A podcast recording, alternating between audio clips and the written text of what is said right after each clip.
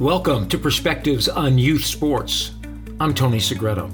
Join us as we discuss the impact of youth sports with some of the great leaders of business, entertainment, and sports. To learn more, visit TonySegretoSports.com. And now for today's show. Our guest today is Peter Maglathlin. Uh, Peter's a great story. And, and again, one of the things we're stressing about perspectives in youth athletics is not everyone makes it. Everyone may have that dream to make it, but as you will hear in this interview with Peter Maglathlin, it's like winning the lottery. A great tennis player, a New Hampshire State tennis champion, varsity letter winner in three sports in high school, played varsity tennis at Dartmouth College all four years. He played squash all four years at Dartmouth, was a captain uh, of his freshman team. He won the biggest award you can win at Dartmouth for an athlete, the Archibald Athletic Prize recipient, given the best scholar athlete at Dartmouth. He graduated Dartmouth. He then went on to Harvard for his MBA and now finds himself as chairman, CEO, and president of MBI.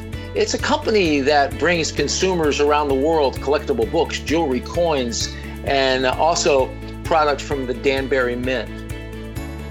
Peter's a great, great gentleman who talks about leadership, what athletics meant to him, and what athletics did to put him in a position to be a success in the business world as he is today. Peter Maglathlin, that we are uh, so excited to have you on Tony Segreto Sports. Uh, just you know, kind of looking at your your history in athletics and where you find yourself now as chairman and CEO and president of MBI. Um, it, it lends itself to what we're talking about to bringing balance and perspective back into youth athletics because um, we should probably tell people and then you can you can kind of further elaborate on this uh, you know three sports star, a star in high school uh, varsity tennis player at dartmouth all four years uh, squash player at dartmouth all four years archibald athletic prize recipient um, on and on and on. And I would think at some point when you were growing up in the New Hampshire area playing tennis, uh, part of you was thinking, uh, goodness, well, I could probably be like a Jimmy Connors or uh, Ivan Lendl or Harold Solomon or Eddie Diaz. We can go down the list of, of great male tennis players. Yeah, it um, you know it's, it's it's an interesting question because when I was in high school, I actually grew up in Massachusetts uh, playing tennis. I thought I was a pretty damn good tennis player, but then when I got to Dartmouth College and realized that I was one of 10 guys trying out for the tennis team, all of us captains of our team, all of us really good players.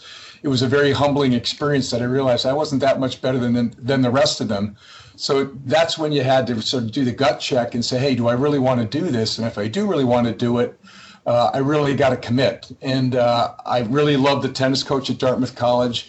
I loved uh, the balance of tennis and academics at Dartmouth. And so I was all in. And uh, it was through a lot of hard work, a lot of perseverance, and a lot of um, self reflection, which sort of made me as successful as I was as a collegiate tennis player. At what point, um, and the reason I ask this in this way, um, did the light go on? And we spoke last week with Stan Wilcox, who's the athletic director at Florida State. He played college basketball at Notre Dame. Um, and he said somewhere probably in his junior year, this light went on that said to him, you know, even though my my emotional want sees sees uh, sees me in the NBA, um, the reality is I'm probably not going to get there. So I'm going to throw as much effort into my academics as I do into my athletics. Yeah, the light went off for me probably my freshman year, um, Tony, because I, I, was playing Ivy League tennis. I was not playing, you know, Big Ten tennis or tennis in California. I, I, I knew pretty early on that whatever tennis I was going to be, uh, whatever level I was going to be competing at, it wasn't going to be at the national level. It was going to be at the regional level, and I just wanted to play tennis to the best of my abilities and get it, get as good at that sport as I could. Um, I also just really enjoyed the camaraderie of the tennis team. I mean, even though tennis is an individual sport, you still have uh, you know eight or nine other guys in the team that you have to support and uh, uh, will to victory, and it's it's the, the, the camaraderie and, and the whole team aspect of tennis was something which I really, really enjoyed. I got a flavor of it in high school, but it was it was really uh, uh, at a much higher level in college, and that's where I just said to myself, "Hey, this is this is a lot of fun," and I'm also becoming a better tennis player, and I felt very fortunate to be part of it. Beyond that, Peter, um, you know, you leave Dartmouth, which is this, you know, great academic Ivy League school. You then go on to Harvard to get your your your MBA, um, and then you you you go through this series of of business challenges as a professional, and find yourself now chairman and CEO and president of this really big company. What was it about athletics? What foundation was set that's helped you and still helps you to this day? be a business success? It's a great question, and uh, it's you know I, I, do tell some of the younger managers here that um, uh, I probably learned more uh, as a as an athlete uh, about survive you know succeeding in life than I did in the classroom. Even even though going to a great school like Dartmouth, um, and of course I learned a lot of important things in the classroom, but uh, the things I learned uh, as an athlete have served me extremely well uh, in life. Uh, some of the, the, the, things that come to mind are, are the, is the self confidence that it breeds, because you know I the self confidence isn't there right off the bat. You have to learn the self confidence, and the way to learn is by losing a little bit. Uh, you lose matches, you learn from those losses, and then you get better, and you'll win the next match because of the things that you learned. Um, how to work as a team. Uh, as a teammate, uh, how to how to support and, and help the the other players on the team do be the best they can be. Um, the, uh, the, the whole self confidence thing, I can't over I, I can't say uh, too much about that and how important that is in terms of not doubting yourself uh, and, and, and leading. I mean, uh, I was captain of a couple sports in college. Um, I realized that leading is, is a, very important trait in life. You've got to lead in business to be successful. I mean, there are a lot of people that are good business operators. They, they, they can run a business, they can manage a business, but what we're looking for in our company and where people really excel in business is when they lead, when they when they improve the standards of a business, when they they lead by innovating, when they have a vision, when they bring that company to a new higher place. That's what leadership is all about. And you can learn about that in athletics. That's that it's a very tangible uh, example of leadership. It's interesting because uh, leaders um, any any any of the the worker bees or the the employees or the the men or women under the troops, um, a leader, a true leader, they will follow to the end of the earth. Uh, and there's a difference between being a leader and being someone with authority because with authority you just do it because you have to. Right. And I find that extremely interesting in terms of what you're looking at and how that's helped you because one of the things we're trying to stress and I know you're aware of this um, with Tony Segreto Sports and this youth athletic movement is create champions of character and also create balance and perspective in youth athletics because what we're finding today is more and more parents are uh, zeroing in on one sport let's say or or making sure that uh, you know they don't ever want another child to have an edge because their parents are doing such and such. And they don't think about the academics as much as they do my child is going to be that one to get the scholarship or to play on Sunday or to be on the tennis court. Let's we can go on and on. Yeah, I mean, and even even you know even if you get the scholarship, I mean, very very few people go on to be pro athletes. I mean, it's like it's like winning a lottery.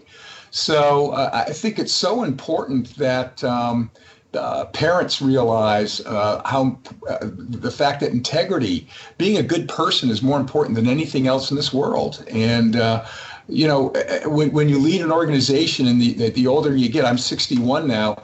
Uh, the, the, the biggest takeaways I get now from managing the company is how I can be a mentor to our younger people. And and the bottom line is if they don't like you, if they think you're if, if they think you're fake, if they don't think you're genuine, if they don't think you have integrity, they're not going to follow you for very long. They're going to jump ship.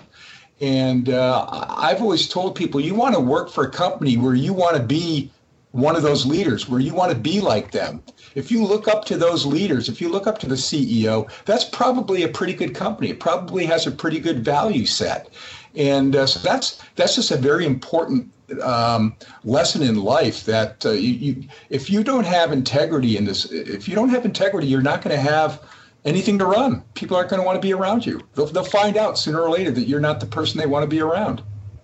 Being brought up around athletics your whole life, being a participant, and still being involved at, at some level, what advice would you give parents? What advice would you give coaches about coaching, mentoring, guiding your children and your athlete? You know, it's it's it's it's pretty straightforward because it sort of transcends sports. It's really how you should approach life, which is try to find your passion. Don't force feed any of the sports. I mean, expose your children to all the sports programs. Try to find out which ones they're passionate about and let them go after it. But but don't make it a chore. Don't make it work don't make it not fun. Sports are supposed to be fun. They're, they're also a very useful uh, tool to, to, to, to, to, to, to to bring maturity to a kid, you know, to, to, to help them grow and help them survive and whatnot. But you know, you want you want your kids to enjoy what they're doing because they're, they're if they don't, they won't want to do it and they'll stop playing or they'll stop playing with a passion that they're going to need to play well.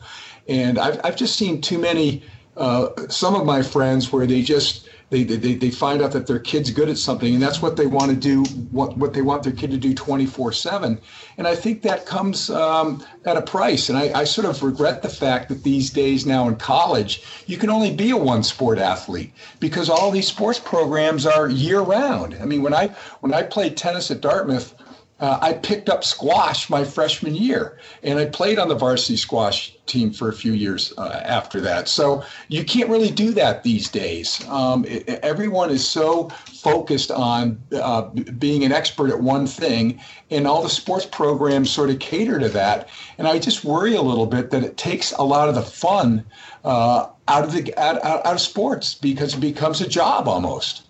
Yeah, we're finding that more and more, especially these travel leagues. And I yes. know around Connecticut, maybe you can address it. These travel leagues are almost, uh, to me, they're out of control.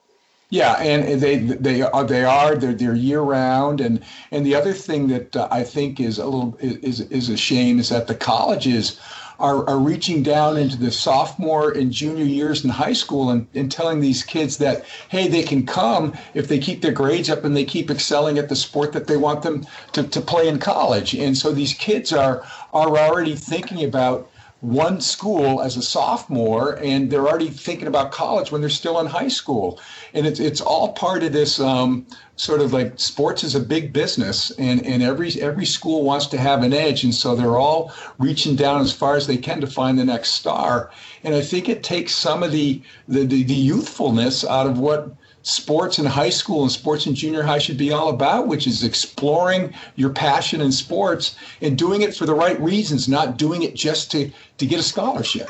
Yeah, exactly. And, and I think, and I think, listen, as a parent of, a, of an athlete myself, and, uh, you know, you never, you know, the, the parent always wants something better for their children than they had.